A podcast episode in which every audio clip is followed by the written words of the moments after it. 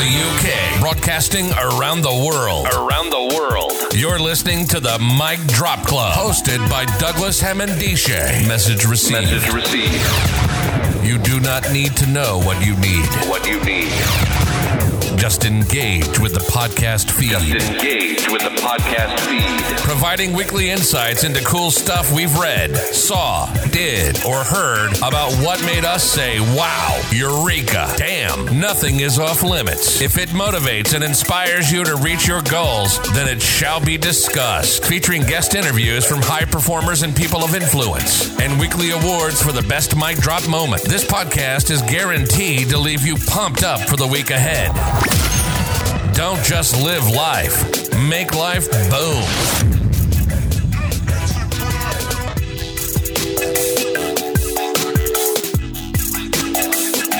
You guys doing out there? I hope you're having a fantastic bank holiday Monday.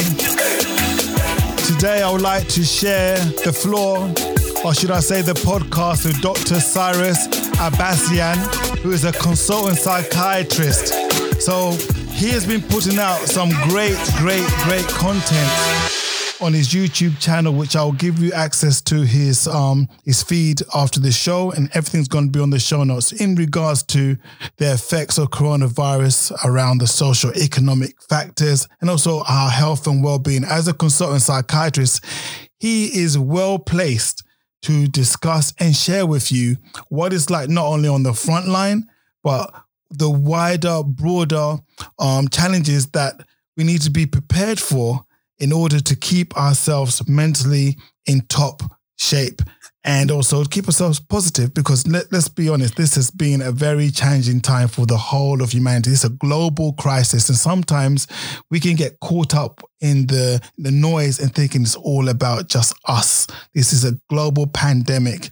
So first and foremost i'd like to thank dr cyrus for coming on the show so dr cyrus how are you sir Good, good. Thank you so much for having me. I'm enjoying my bank holiday Monday at home. Oh, fantastic, fantastic! Did you get up to anything? Busy in lockdown. so how exactly? So how are you keeping so busy in lockdown? What sort of things are you doing to keep yourself in top mental health and and just your general health and well being? What are you? What kind of stuff Uh, are you as doing? you see, I've actually shaved this morning, which is, you know, it's a good start to the week. Yeah, Uh, it's important to have a routine, and it's important to not to abandon a, a- weekly and daily structure. It's important to get up in the morning on time to plan ahead as much as possible, and use the technology that we have. Uh, just do a full day's work. sure. Uh, I'm lucky in some ways because as a psychiatrist, a lot of what I do involves talking and communicating with patients. And so uh, I've been calling my patients, we've been having telephone consultations, also be using um, uh, Skype and, and FaceTime to have consultations with our patients Yeah, and uh, sort of the, the team meetings. I mean, you're, you're, you're, you're a psychiatrist, you're a mental health professional yourself. Uh, a lot of what we do depends on a, a teams. We work in teams, and teams have to function. We're using Zoom and also increasingly uh, Teams, Microsoft Teams, yes, to communicate with each other. yeah. I find that And fantastic. adapted. I think it's, I think it's working reasonably well. If the technology is, is running smoothly, if you have internet access, then you can get the work done. Yeah, you just said that if you have internet access, which I think is key. And prior to the coronavirus, there were studies in terms of how many people have access to um, broadband at a decent speed. And in fact, that was one of the campaign strategies by the opposition in terms of trying to get more votes. We give you free access to broadband. So it is known prior to coronavirus that accessing decent speeds and broadband is not consistent across the country. There, there are pockets whereby you cannot get access to any decent speed to operate Microsoft Teams, Zoom, Skype, and all those types of things. So it's it's important for us to also frame that in mind, whereby working from home might not really be feasible in some areas because the connectivity is still so so bad. Yes, yes, absolutely. I mean, you can't use technology if you don't have the technology. Exactly. and uh, uh, connect. You know, we I mean, there's a lot of talk about uh, social distancing, Yes. And I don't think we're socially distant. We should be physically distant from each other. But okay. socially, we should be connected with the technology that we have. Oh no, that's that's a strong point. That's a strong point. Yeah, physically distant. I, I totally subscribe to that, but we should still be socially connected.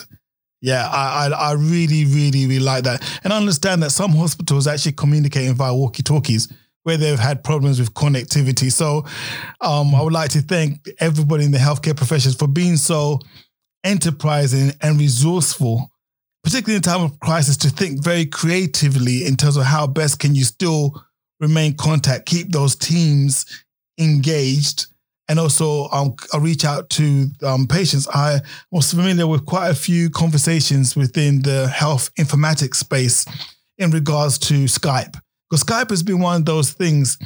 Again, pre coronavirus, having video consultations has always been one that f- um, flags up IG concerns within health.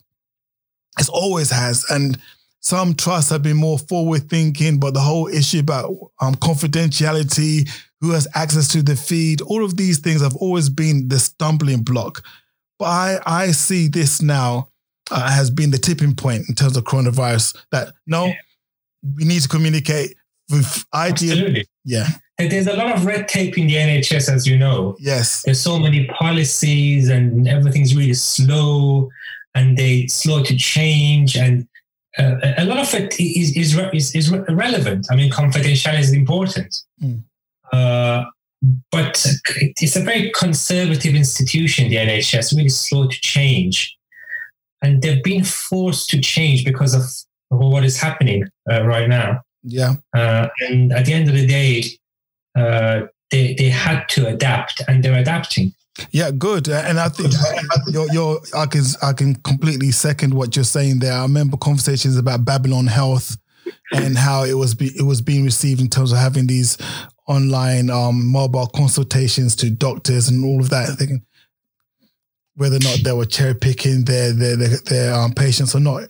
But the fact of the matter is they were adding great the potential adding great value in terms of engaging people that do not need to go directly to the GP and create a bottleneck within that um, yeah. um, GP practice by engaging with the patient on their own terms. And this is what mobile um, and digital technology can enable you to. I had a conversation with one of my, well, actually my co-hosts yesterday regarding the, the, religious aspect of what's happening here. And their religious institutions are not in any way um, immune to the the byproduct of the coronavirus in terms of the physical distancing.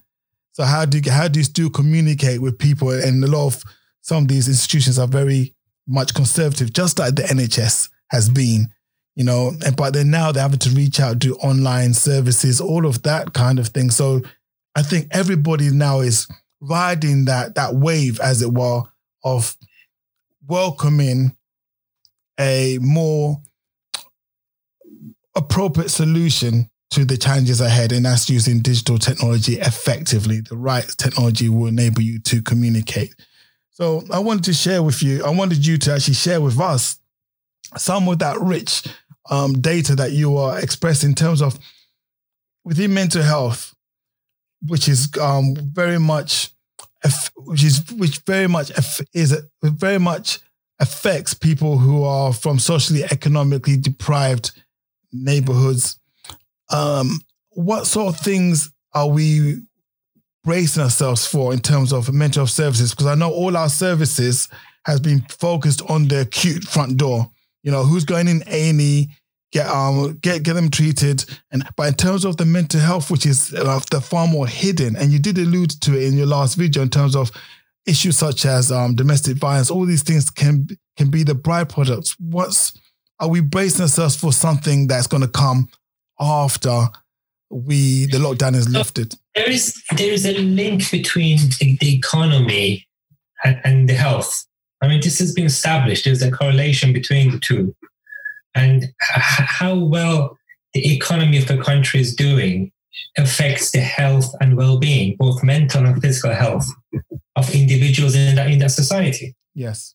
Now, there are many studies showing that people who are unemployed, people who are less advantaged, the poor in particular, they do badly. Um, now, the economic impact of what's happening right now will be significant. And one worry we have, uh, we sort of, a lot of health professionals, is that the, the reaction right now, uh, which to a large degree is appropriate, uh, we are fighting coronavirus. Yes. But the byproduct, the secondary effect of it, will become fully manifest in months, perhaps years. And we know that uh, when there's a recession, there is increase in alcohol dependency, there's increase in mental health issues, there's increase in suicide, and there's there's increase in in, in many uh, health conditions as well. Sure. Uh, and the UK will rely on the National Health Service, which is uh, it's funded by the taxpayer. It's a percentage of the GDP of the country. Now, we all disagree regarding what that percentage should be. Most health professionals believe it should be higher. But even if you increase that percentage and the economy does badly, the GDP goes down, there's less money going into the health sector, there are less hospitals being built, uh, and there's less teams set up to deal with sort of the mental health outcomes of what's happening right now. So the effect could be direct because of the what's happening in the economy.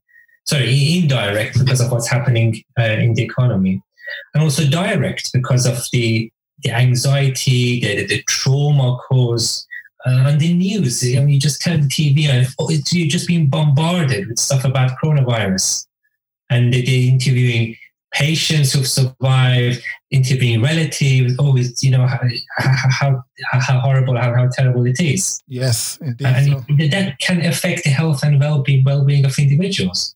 Because what I tell my patients is that you have to think positively. You need to do a daily exercise, try and watch comedy, try and keep yourself occupied, and spend maybe 15 minutes to half an hour just watching the news. Make sure you know what's happening. But for the rest of your life, try and eh, you know, live as normally as possible. I think that's key because that, yeah, yeah, I think that's key because limiting the the amount of access to news is important, but also making sure you do furnish yourself with the facts because there's a lot, particularly on more closed like WhatsApp groups. There's a lot of misinformation also being spread out, which is can be very, very damaging in terms of the way people. There's a lot of nonsense, a lot of fake news. I mean, it's yes. just terrible. Some of the stuff there. It's just uh, yeah immoral, unethical to put these things out, and unfortunately, some people believe in it. Yeah.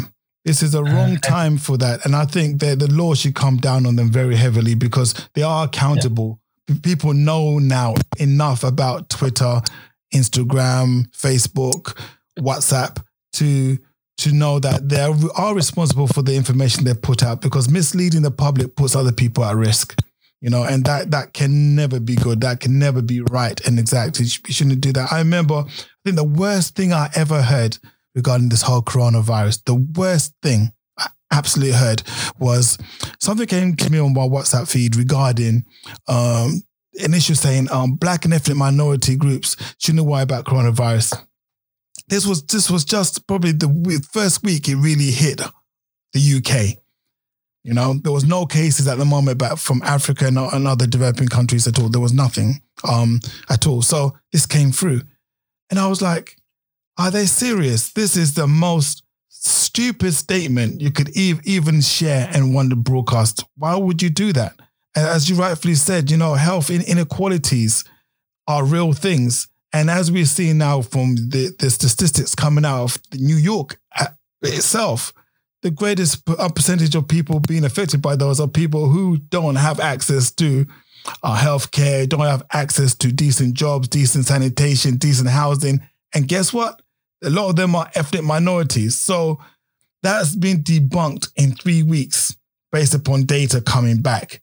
But it's taking three weeks for the data to surface and get get through the system. So I'm really, really want to put out there. Anyone put out information that is not ground in the science that you cannot evidence, please just don't do it because what we need now is solidarity. What we need now is real information that adds value to people's life that can keep them safe and their loved ones safe. So, in terms of mental health, as you're talking about the the deep plunge, the the the the, the, spike is, has yet to come because we've been fighting the acute side of things here, and there's going to be many people that have never been unemployed before because their skills didn't warrant um, appraisal because coronavirus has not hit because maybe you're doing a job where you physically have to be in a shop.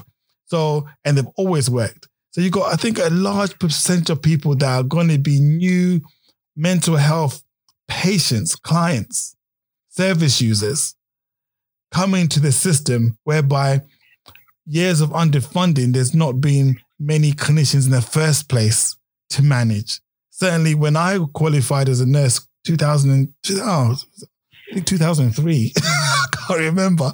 Um, we had more specialist services, drug and alcohol was were kind of like separate. You know, we had then older people services, CAMHS, um, learning disabilities. A lot of there was a lot more separate um, separate services to dealing with um, different types of presentations that a person can present with. So we were just coming out of ten years of austerity, Mm. uh, and I mean, I'm not quite sure what the government will do after this. Will they have austerity on steroids for another 10 years. Mm. I mean, there will be nothing left in the NHS. Yeah. So one reason that we, we're not as prepared as we should be right now to fight coronavirus is because of 10 years of austerity. yeah. Uh, I know a lot of really good staff, very good doctors and nurses who resigned, they left, they had enough. Mm. And now the government is desperate for them to come back again Yeah. they're trying to encourage nurses and doctors who've retired in the past five years to come back to work again. Yeah. Because there's, there's, there's a shortage. At the end of the day, you know, doctors and nurses, they need to get paid. If you don't pay them enough, they'll go. They go to the private sector, they'll go to a different country. Uh, you know, they're not going to work for, for cheap. They're not going to work for free. No. So that, that investment is, is really crucial. Yeah. And uh, yeah, I mean, when, when I was training as psychiatrist, it's going back, you know, 20, 20 years. There, there, were, there was a lot of money poured into the NHS by the then Labour government. And a lot of new teams were set up. We, had beds, we had psychiatric beds then. yeah. Uh, and we could really easily admit someone. Now there's a waiting list to get really sick mental health patients uh, to, be admitted to a psychiatric ward for treatment. I, I totally agree with you because um, I would have liked to see over the last 20 years better outcomes, better quantifiable, measurable outcomes. And I don't see that because of this whole revolving door to because to get admitted right now into a mental health bed is so difficult. You got to be so, so unwell. The metrics they use to get you back into the community, the baseline is so low and it's normally measured by how how much in adherence are you to medication or behavioral factors. You're quiet, you're settled, you're not causing any problems on the ward, and you take the medication as as prescribed. Then you then then then you go. Then we we say that's a success. Patient is being discharged, but we've never demonstrated with all the technology, with all the new wards that were built, any way where we whereby we could demonstrate that this patient came in and we enhanced their ability to self-manage. We enhanced their ability to take better control of their health decisions. So that by the time they left, they were fully capable of taking their medication independently and they knew the reasons why they take the medication. We're still working on very much on the behavioral, they, they've conformed to the rules and regulations. So they're going back home and guess what? They come back. And that, that I think that is to, to do with what you're talking about before, the 10 years of austerity, the cutbacks. So a lot of talented individuals who are really at the forefront of, of patient empowerment, embracing the recovery model, they're not there anymore. So I mean, I, I can tell you as a consultant psychiatrist, Mm. uh, I can quite easily move to the private sector and I can almost double my salary overnight.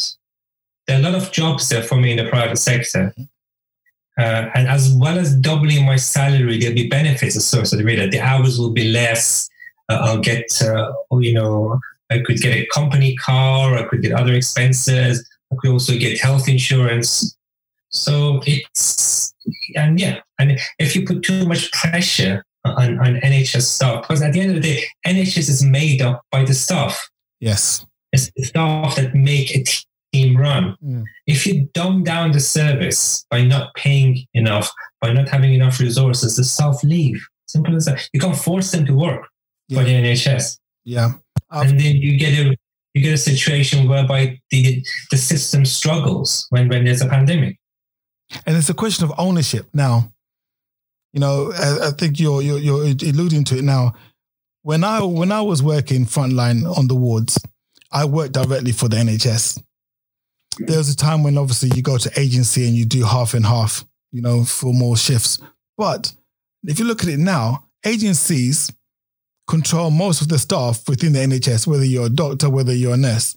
So these these these nurses and doctors that are being trained now, who who owns them eventually is going to be based upon not the NHS. They're going to be working for an um, agency that can capitalize on their own monetary gains as well, opposed to the NHS because I don't think the NHS has the the mechanisms, the support, the benefits in in place to to enable people to work in a very modern way as as we're seeing right now, working from home, having the ability to have um compassionate leave when you need it. Really, the things that you need um are not in place within the NHS. You're very much deemed like I remember going to work and I was physically not well. No, I was I was not in the right shape of um to go to work at all. But the obligation for me to work was so high you end up going to work anyway and you end up putting yourself at risk because if there's a serious or untoward incident that happened on your shift, the NHS doesn't does, doesn't really care um, that you are not in the fit state because they'll say you shouldn't have come to work anyway. But the pressure for you to still go to work was there as well. So I just believe that there needs to be a lot more money pumped into NHS in terms of so that they can actually be confident in holding on to the staff. So the staff actually work for the NHS and there's a greater incentive similar to whereby there's incentive for people to get a job opposed to claim benefits. There's, that incentive the government's put in place that you get more money if you go to work because you're reducing the benefit pay, payouts anyway. They don't really do that in the NHS. They're, they're still left in this situation, as you quite rightly explaining. You could right this minute, you could go to the private sector and double up. You know, then they need to pump real money into the NHS so that they can retain staff. It's not going to be based upon goodwill. We're seeing competent doctors and nurses dying right now on the front line, putting their families at risk to Yeah. to save lives. And, and this issue that we've been hearing a lot, uh, PPEs, uh, personal protective equipment, it really should be a non-issue. We shouldn't be debating the fact that there aren't enough PPEs going around. Yeah. I mean, you, you don't send your soldiers into battle without boots and helmets, do you? No, you You don't. You give them the resources they need. They, they're not front line. Uh, they could potentially die for their country, but they need to have the resources and the equipment. Yeah. Similarly, our doctors and nurses, our frontline staff are fighting this virus. They need to have the equipment to keep them safe. Because uh, my next video is going to be on mental health effects on staff. And it's, it's really significant. Uh, um, again, in, psychiatry, we're not, we're not quite front line, although the, the, the government may send us to, to, to work in A&E departments if, if things go downhill. Mm. Uh, but I hear a lot from my, my colleagues who are just really, really struggling. Uh, they, they, they feel anxious at work. They're fearful. I mean, fear is, is natural to feel fear. You know, you're dealing, you're dealing with really sick people and you could catch this virus and you could die of COVID. Nobody wants to die. And then the fear is that you're going to catch the virus and take it home to your family. You may live with your elderly pa- parents. You know, you, may have a carer role at home. You pass it on to them. Sure, So sure. and that could lead to general anxiety symptoms. So it could really have devastating short-term and long-term mental health effects Sure, on staff. sure. Fatigue, burnout, then depression, post-traumatic stress disorder even. It's, it's, it's, it's, through, it's through the roof. And I think through the roof. And I think that um, where we didn't do well in mental health was to appreciate the physicality, the physical aspects of an individual. When we do care planning, it's very much heavily focused on what the person is experiencing, opposed to they're experiencing that in their body that might also have other problems associated with them. So I've seen many care plans. I used to review them from, from for Southwest London and St George's Trust, and very few at those times would have enough information to say, okay, fine, this person because their mental health has underlying health problem anyway. And this is this yeah. this is the thing is although it's not might not be clearly clear, clearly apparent, the whole PPE without proper training, it will go amiss because in mental health we're not being used to barrier nursing. We're not used to prepare on uh, wearing that equipment.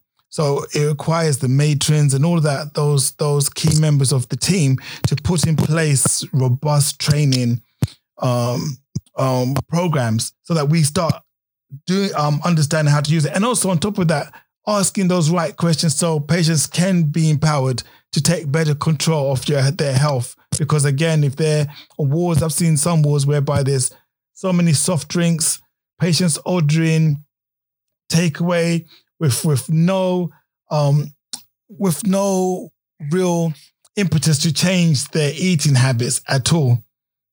Because at the end of the day there's there's been no real push.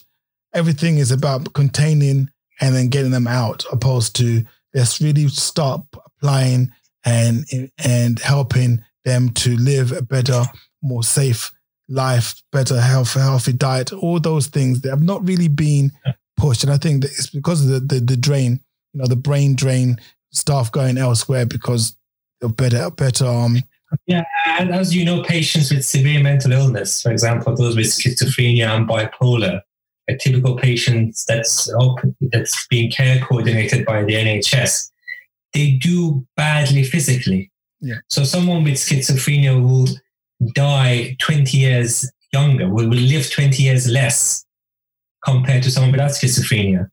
And one in 10 patients with schizophrenia commit suicide. Yeah. So they need quite specific healthcare needs. Yeah. Um, they tend to suffer from obesity. They smoke a lot more than sure. They take drugs and alcohol sometimes to treat their their, their symptoms. Uh, so it, the one, one worry I have, and a lot of us have, is that COVID, uh, coronavirus will affect them much more adversely, and it will. Yeah. Than the rest of the population. These are people who do badly anyway. Exactly. Exactly. Uh, and they be, now are more neglected and are now under more uh, more pressure. Yeah. Uh, in terms of future gazing, I know it's very early stages to future gaze as a, a situation, but coming post coronavirus, I shouldn't imagine a healthcare. What would you imagine a healthcare system look like now? as as you quite rightfully explained, and a holistic set of issues. Was it would would that how would that transcend? How would that affect the funding? How would affect a typical ward? What would that look like in your your estimation? I mean, broadly speaking, um, I hope that as a society we will reflect on what's happening right now. And I hope that we become more caring, more compassionate, and more equal. Yeah, yeah. Uh, and uh, I think NHS needs to take the lead on being the most caring organization out there. Sure, sure. And you, you need funding for it. You need resources. You, can't make something out of nothing. No.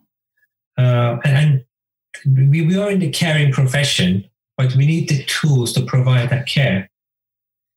Um, I mean, a lot of a lot of my colleagues are thinking quite negatively. They're worried about the long-term economic impact. It shouldn't be. I mean, if, if there's proper planning, if there's proper resources, if we don't have another round of austerity, but rather the opposite, investment, yeah, there shouldn't be the the mental health consequences.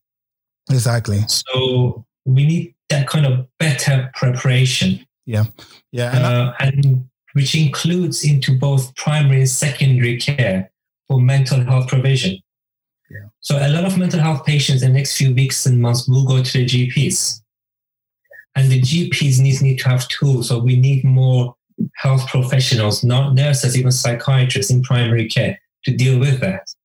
And if it cannot be managed in primary care, and also psychologists and counselors to provide therapy, which is crucial, then they can be referred onto secondary services for more specialist input from a senior consultant or, or a senior psychologist uh, and a nurse.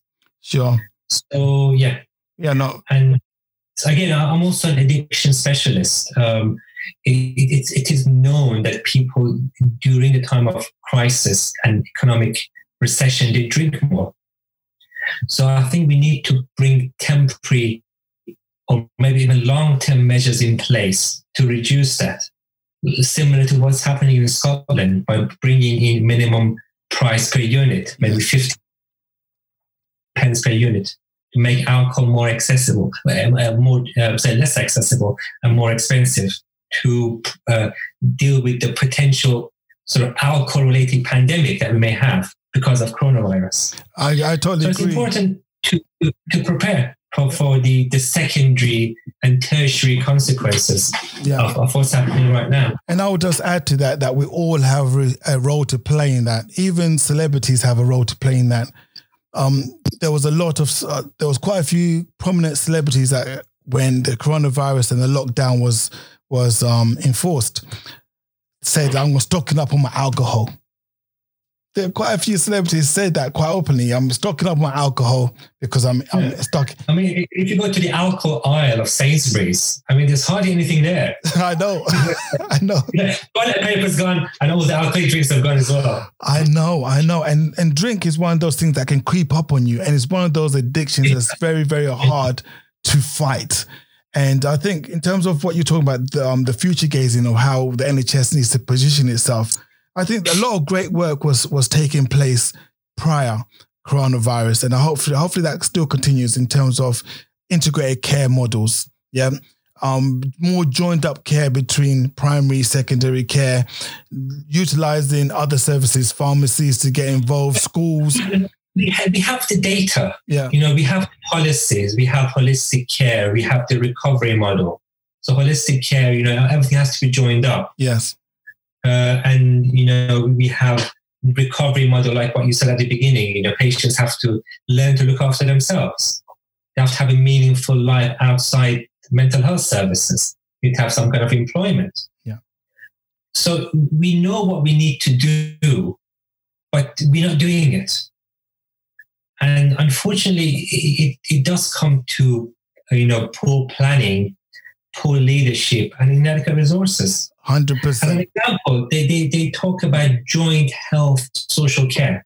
And it's so important for psychiatry. You know, a lot of our patients are poor. They need proper housing. And it's, it's social services who deal with housing side. Now, a few years ago, in, in our MDTs, in our multidisciplinary teams, we have social workers. Uh, and now, it, it, for, for because they were not really meeting their targets and they were using different, it's, it's red tape, it's NHS red tape. They were taken back to town halls. And so that's created a barrier between sort of health professionals, i.e. psychiatrists, nurses, psychologists, and social workers. And that kind of joint up care that everyone talks about is not happening because physically we're segregated. Yeah. And there's a barrier between us and we have to make a referral to them. And uh, there's a huge turnover of staff uh, both nurses and social workers. And so every time you contact them, there's somebody new, and it's just, Yeah. you know, And at the end of the day, we, we know what we need to do, but we're not doing it. Yeah, and I would also say we go to the educational institutions. I do a lot of work with um, Kingston University um, in collaboration with Southwest London and St George's Trust, whereby we educate the nurses to prepare them for working in a multidisciplinary environment. and some of the teachings that we deliver to pre-reg nurses also go out to social workers, also go out to other healthcare professionals, dentists, and um, people in dent- dentistry as well, psych- psychology as well, and also midwives, because it's all about that. So, but when they do qualify, it's important that all those teachings reflect what they're actually going to do in practice because it's all well and good. This is how you're going to work. But in the real world, your manager is not a social worker and they're subscribed to a different profession and as you, and you then you communicate on the lowest common denominator and have arguments sometimes or robust conversations about what is a care plan or a plan for care because you're now on the semantic level of communication that breaks down because of different professional um, boundaries and, and all those things. So I see the future whereby STPs, ICSs, and quite rightfully, as you pointed out, a lack of leadership. Because I went, I sat in quite a few STP meetings, and I was thinking, what, what, what are the outputs? What are the outputs? What you, what goes? What are the end?